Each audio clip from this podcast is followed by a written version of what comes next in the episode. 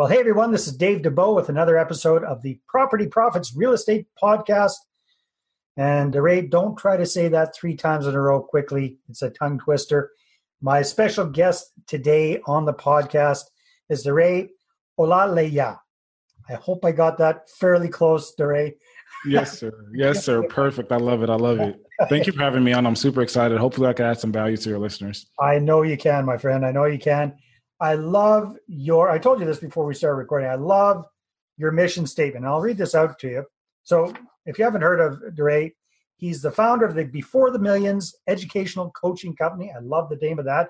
He's got a podcast, he's been doing that for a long time. And he mentors overwhelmed and unfulfilled employees in the professional world through the process of creating and building a lifestyle business through real estate investing so that they can escape the rat race and live the life of their dreams. Mm. Love it. That's beautiful. Thank you. Distinct, beautiful, absolutely beautiful. Let's get started. Let's talk about your journey with real estate investing. How did you get involved in this crazy, fun, fulfilling, somewhat sometimes profitable business? sometimes. Man, so how did I get started in real estate? Well, let, us if you don't mind, I want to take the, the story back a little bit further to my maybe my first real estate encounter, sure. and it's a it's a weird one. So kind of strap on your seatbelt. But it started when I was 11, and my mother, my sister, and myself we lived in a quaint two bedroom, one bathroom house, I believe, and it was next to her best friend, and her best friend had two kids as well. They were much older than us. They were maybe 10 to 5 years older than us. So the, the guy who was way older than me and um, how we would connect is we'd play video games naturally. But her daughter, how we would connect is we would play this board game called Monopoly. And it was such a fascinating game to me as a kid. I was just like, man, this is this is so interesting. I feel like an adult. Mm. But I would go over there after school. I would get so excited because the game was so fun and it was so it was so thrilling. I would get so excited drop off my backpack, probably on the floor, and then like pull out the game board and just beg her to play with me. And every single time we played, she would beat me. Mm. Every single time. I still remember. But, anyways, so I felt like I needed to come up with a strategy. I felt like she was doing some kind of wizardry, and I was just like, how do you? It's a game of chance. How can you be so succinct and beating me every single time?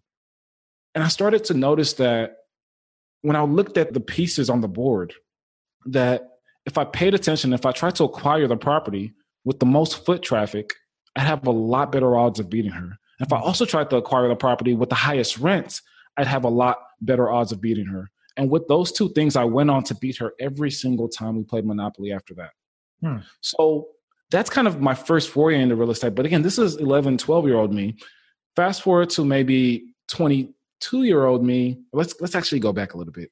And then we got some time. And then we got about 20 minutes. So let's let's go back. So go, let's go back to, to 18 year old me. I, I get to college and they tell me, they say, okay, because I, I, was lackadaisical. I had no idea what I wanted to do in life. I, I knew I wanted to be successful, but there was there was no plan in place.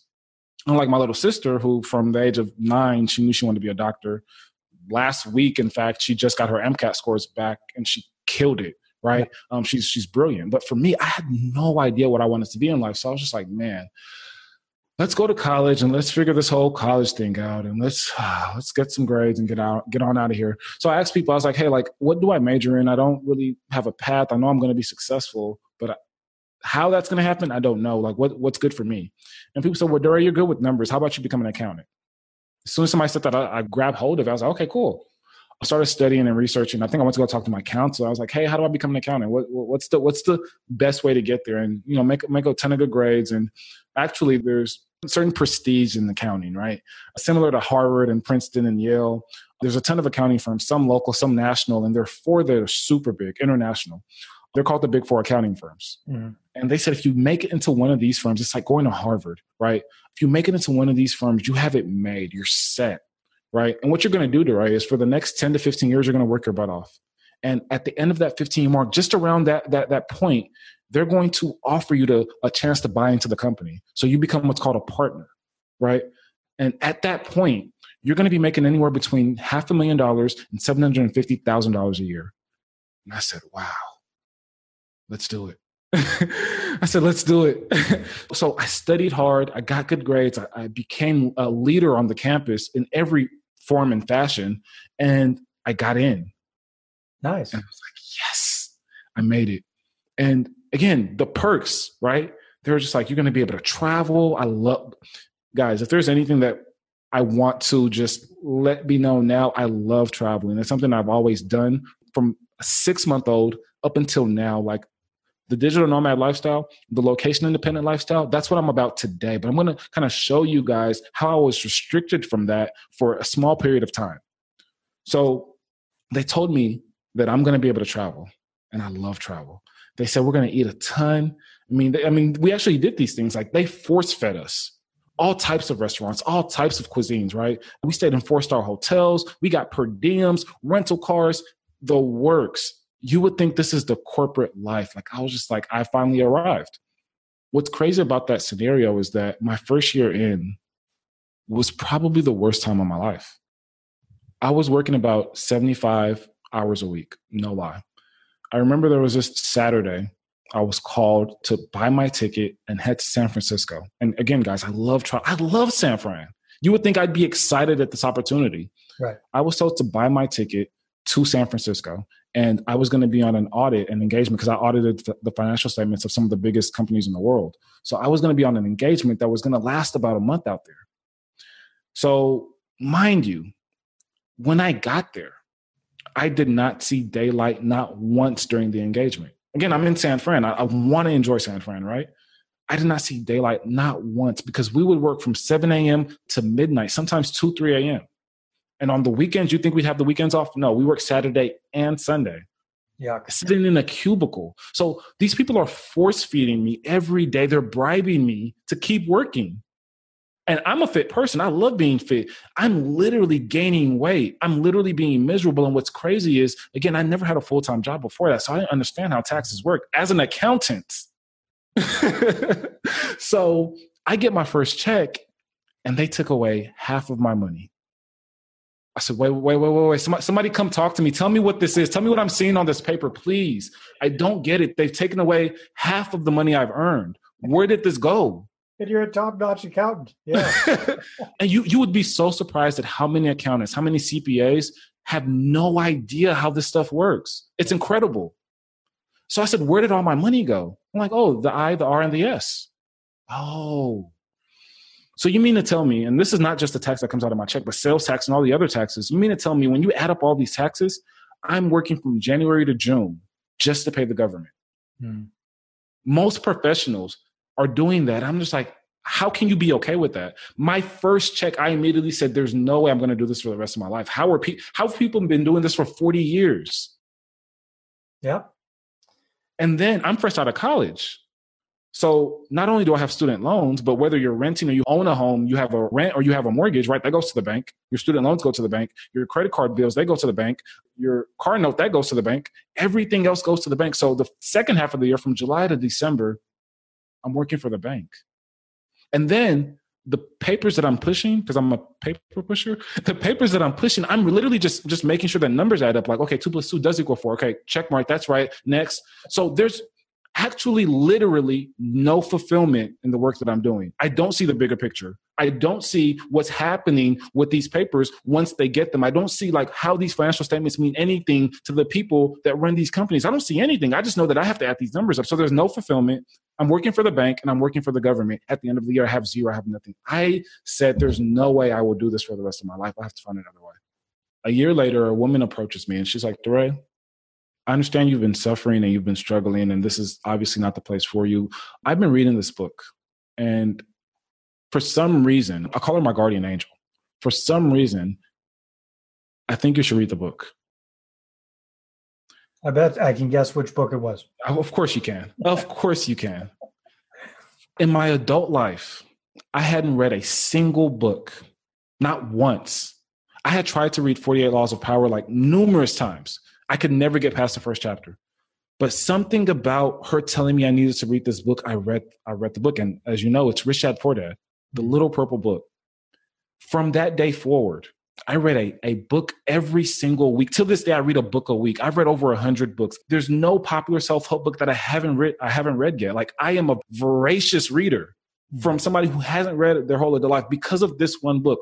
Also, from this book, I bought my first investment property 30 days later. What That's how I got started in real estate. I bought a single family home. Single family home. Nice. Three two. Bought it for 165. Rent was 1500 and I was netting 250. That was my first deal. I bet you graduated from Monopoly up to cash flow too. Exactly. exactly. exactly. game too. No, that's exactly. Yeah. I love cash flow. So what do you focus on these days, Ray? What's what's your main real estate investing strategy? Yep. So I focus on creative financing. And what the term that I've created, and I'm still coining it because I don't want anybody else to steal it, but the term that I've created is called the motivated seller strategy. Hmm. Now, again, most of the strategies that you'll hear about, including my strategies, they're all the same thing. And you'll find them on YouTube, you'll find them on a ton of different podcasts. But why I coined my strategy, the motivated seller strategy, is because I no longer want people, and I don't know if this is many of your listeners are into real estate or just passive income in general, but real estate specifically. I don't want people, especially people I work with, to go into a scenario with a certain hat on. So let me give you an example. There are many people who start off in real estate in wholesaling, right? When you have a wholesale hat on, there are certain requirements that a deal must meet for you to be able to wholesale that deal. Okay. So, for instance, if you want to be a wholesaler, you have to get a deep discount on any property that you're looking to buy or any property that you're looking to get under contract. That's the law. That's the name of the game. How deep of a discount can I get? So, if you're a wholesaler and you have that hat on, again, I'm not saying wholesaling is not a great strategy. It's part of my motivated seller strategy. So it is a great strategy. But what I'm saying is having, being a wholesaler, being categorized as a wholesaler and having that hat on specifically only it limits you and it pisses a lot of people off. Mm-hmm. Okay. It limits you in that you don't see the bigger picture, right? You don't connect with motivated sellers, right? You're after a bottom line. If this deal doesn't meet, similar to real estate agents, if a deal doesn't meet your criteria, if there's not enough equity in the deal, real estate agents stay far away from them. Same as wholesalers. If I can't get the deep discount I want, I'm going to stay away from that deal, right? Or I'm going to try to get that deal and I'm going to beat somebody up right in, in, in, my verbiage and, and trying to get aggressive so that they see hey let's do this wholesale deal. So i'm not serving them okay? The motivated seller method is about serving right? The other way that you miss out via wholesaling is that let's just say that because you don't have other strategies let's just say you build rapport with the seller and all you know how to do is wholesale. Because you don't have other strategies and all you can offer is a deep discount on their property you may have had a deal if you had a few other strategies under your belt, but now because all you know is wholesaling, you have to move on from that deal. Mm-hmm. So, A, you're pissing people off who a wholesale deal is not the best thing for them, right? And maybe you're getting deals done every once in a while. And then B, you're leaving a ton of deals on the table because all you know how to do is wholesale. So, what I want people to become is real estate entrepreneurs.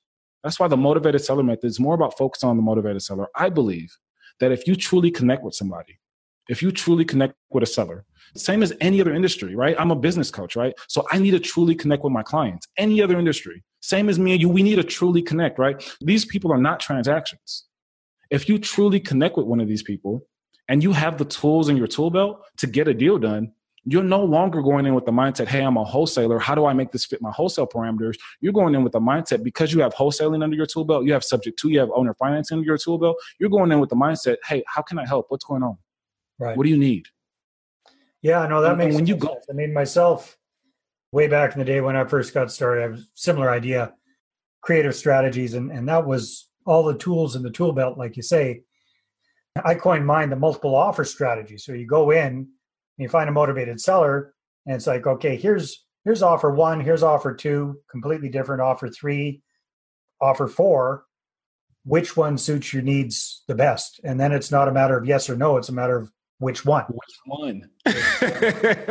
and that's what people need to understand, right? So again, people always ask me, they're like, how do I get started in real estate? How much of a down payment do I need? What's my strategy? And I always tell people like, hey, I'm not going to tell you that the motivated seller method should be your strategy. Here's here's a process I walk people through. I actually just created a freebie. I don't know if you mind me sharing it with your audience, but oh, I just created a freebie. Okay, awesome. And what I'll do is we'll, we'll, we'll create a link by the after I get done describing the freebie. But I created a freebie that literally walks somebody through. Hey, I, I heard about real estate and I want to get started, but I just don't know how. You know, most people they're going to tell you that their way is the best way. Like, oh, come come come join my course or come do my strategy or or I heard land investing is the best thing, right? And so let's get one thing straight. Everything in real estate makes money. Whether you're a fixer and flipper, you're a wholesaler, you're a rental property owner, you're a syndicator, you're you're a land investor, you're mobile home parks. All of these strategies make money. So how about we just do ourselves a favor, just just just for this exercise, guys. Let's take the money out of the equation. Mm-hmm. Okay it's going to make money. Any strategy you pick is going to get make money. So if I'm taking the money out of the equation, then the right, what do we focus on? Like how do how do we pick our strategy? And again, I want you to ask yourself three questions, and then it's going to lead to another four questions. But the first three questions are like this. And again, you guys are going to get the survey. The first three questions are like this: What type of lifestyle do you ultimately want? How do you want real estate to facilitate that lifestyle? And by when? Okay. Mm-hmm. When you answer these three questions, you are going to start being able to eliminate different real estate strategies. You may not be able to eliminate all of them, but you'll be able to start eliminating real estate strategies that don't best suit you because we're focused on you. We know that real estate is going to make money. Now we're focused on you. What do you need? Going back to how I focus on the motivated seller when I'm in the living room, right now we're focused on you. Okay. So when you answer those three questions in the survey, you're going to get to another four questions. And the next four questions are super important because it's now it's focused on your resources your commitment level. So, question number one what's your commitment level? How much capital do you have access to? How much time are you willing to dedicate? What is your experience slash education in real estate, if any? Again, it doesn't matter where you're coming from. You could have no capital, you could have no experience, you could have no time, you could have no commitment, right? But the important thing is you need to know these things because let's say your commitment level is low. I may say, hey, maybe you shouldn't make, you shouldn't have a goal of making a thousand calls. That's not going to suit you. You're probably going to fizzle out. Maybe you have a little bit of money hanging around. You should give your money to a syndicator and let them invest for you, right? Because you know exactly where you are, who you are, what your resources are. Maybe you don't have a ton of money to invest. So maybe you know you need to find a way to carve out time to dedicate time, right? So depending on those things, what I do in the PDF is I talk about wholesaling. I talk about rental properties, right? And I talk about the type of person that would fit those molds. And I give you a little blurb. And if that doesn't help, there's a link to a podcast episode that's 45 minutes long that's going to totally describe it to you. So again, it's not specifically, hey, my strategy is the best. It's what's going to be best for you. And I'm going to break down every single strategy in real estate. I'm going to show you how this can possibly suit you. And you've been gracious enough to let me share that resource with your audience. So we're going to create a link over at beforethemillions.com forward slash formula. You want to do formula? Sure. Okay, so we'll do formula, and you guys you guys will get access to that free PDF, and you guys can walk through that, and you'll know your exact strategy at the end of the exercise. Beautiful, great. Time flies when we're having fun. This is a short interview, that's for sure. So we'll have to have you on the show again sometime in the future. But again, just repeat if people want to find out more about you and what you're up to, what's the best place for them to go? They could head over to beforethemillions.com. That's where I am. Or if you want to connect with me on Instagram, I love connecting on Instagram. If you have any questions whatsoever, I love spitballing ideas. You can reach me on Instagram. My Instagram handle is Daray Olaleye, my first and last name. It's spelled D A R A Y O L A L E Y E. Or if it makes it easier for you, you could head over to beforethemillions.com forward slash Instagram and it'll take you straight to my Instagram. Sounds good. It's been a lot of fun. Thank you very much for sharing your story and your ideas. I appreciate it very much, Jerry. No problem, Dave. It's been a pleasure, and hopefully, I've been able to add some value to our audience. Thank you so much for what you do. I mean, there are a ton of investors out there, and less than 1% of them are doing some type of give back component, and you have that. So I appreciate you for what you do, and I appreciate you for having me on. Thanks, my friend. Likewise. All right, everybody, take care and see you on the next episode. Bye bye. Well, thanks very much for checking out the Property Profits podcast. And if you like what we're doing here, please head on over to iTunes, subscribe rate us, and leave us a review. Be very, very much appreciated. And if you're looking to create a regular flow of inbound investor inquiries about your real estate deals, then I invite you to attend one of my upcoming live online demonstrations. And you can check that out at investorattractiondemo.com. Take care.